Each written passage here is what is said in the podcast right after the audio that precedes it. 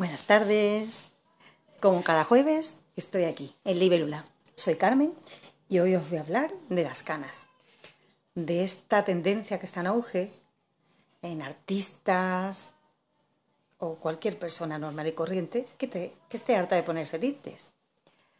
Porque llega un momento en que te cansas, ¿verdad? Te cansas de estar cada 15 días o cada mes poniéndote el tinte y quieres cambiar y quieres ser, quieres tener tu cabello más natural, que vuelva a su, a su origen. Pero eso, claro, tiene unas consecuencias. Bueno, pues vamos a hablar de todo eso. Por lo pronto, os digo que todo esto está relacionado con los nuevos valores que hay.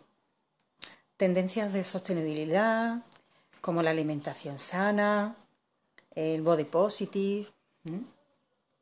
Cada día se, se utiliza más lo natural. Bueno, ya sabéis que yo soy soy de natural, natural, vamos. De hecho, todos los productos de, de son 100% naturales, pero hoy en día todo se utiliza ya más natural. Y estamos cuidando el medio ambiente. Poco, mucho. Eso depende de cada uno, pero todos lo intentamos, ¿verdad? Bueno, a ver, con el tema de las canas eh, existe un pequeño problema que es el tiempo que transcurre hasta completar la transición. Hay varias formas de hacer la transición. Existen las personas que dicen, venga, me dejo las canas y se las dejan sin problema. Quiere decir, mm, algunas ya no, algunas nunca han usado tinte, lo tienen muy fácil, y otras que están usando tinte, pues dicen, me voy a aguantar, lo voy a conseguir y voy a hacerlo. Voy a dejar el tinte y a que salgan las canas a flote. Ole, yo las alabo de verdad.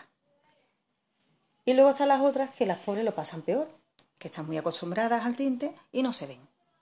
Y son personas que a lo mejor se ven un poquito a la raíz y ya están deseando de echarse el tinte porque es que no pueden, están acostumbradas. Bueno, pues a estas personas les cuesta un poquito más, ¿vale?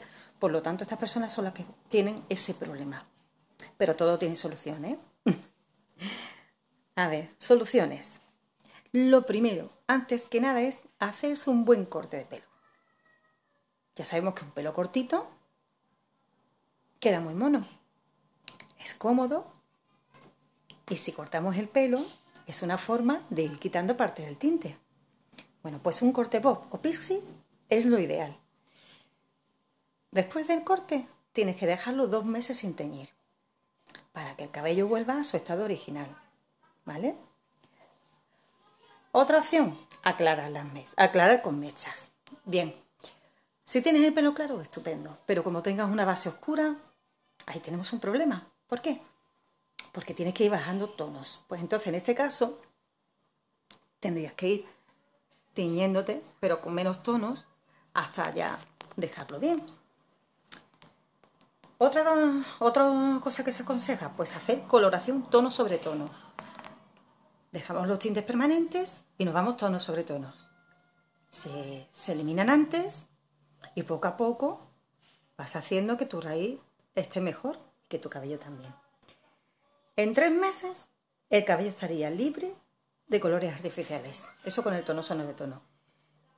Y también buscaros una imagen motivadora de una persona que, que esté con las canas y esté estupenda. Esos son los referentes, ¿vale?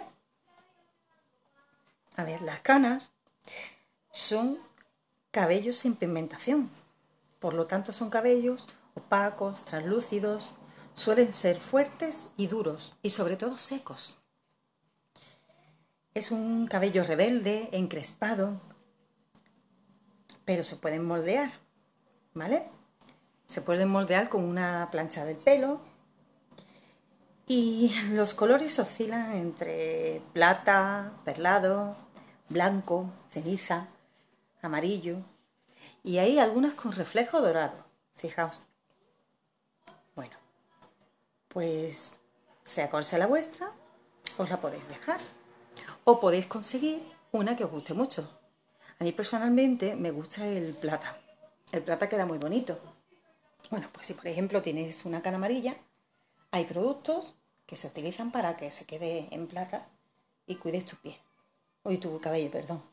Yo es que con las pieles que me desvío. Bueno, pues os voy a decir cómo tenéis que manteneros, ¿vale? El mantenimiento sería muy sencillo. Sería con un champú hidratante, que puede ser perfectamente un champú sólido, de los que tenemos en libélula, o cualquier otro, y un champú azul. ¿Para qué? Bueno, pues el primero te hidrataría, evidentemente, y el segundo te ayudaría con el tema de la pigmentación. Necesitaría también un acondicionador con pigmento violeta o azul, ¿vale?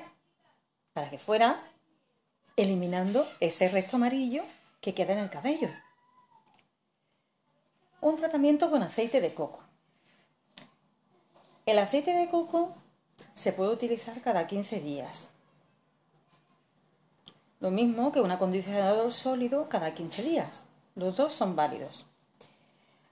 Cada semana te tendrías que poner una mascarilla hidratante, porque claro, al ser ese pelo tan seco, lo que necesita es hidratación, pero muchísimo. Entonces, si le damos hidratación con el con el champú y luego con la mascarilla, ese pelo queda estupendo, con un brillo, volumen, queda precioso.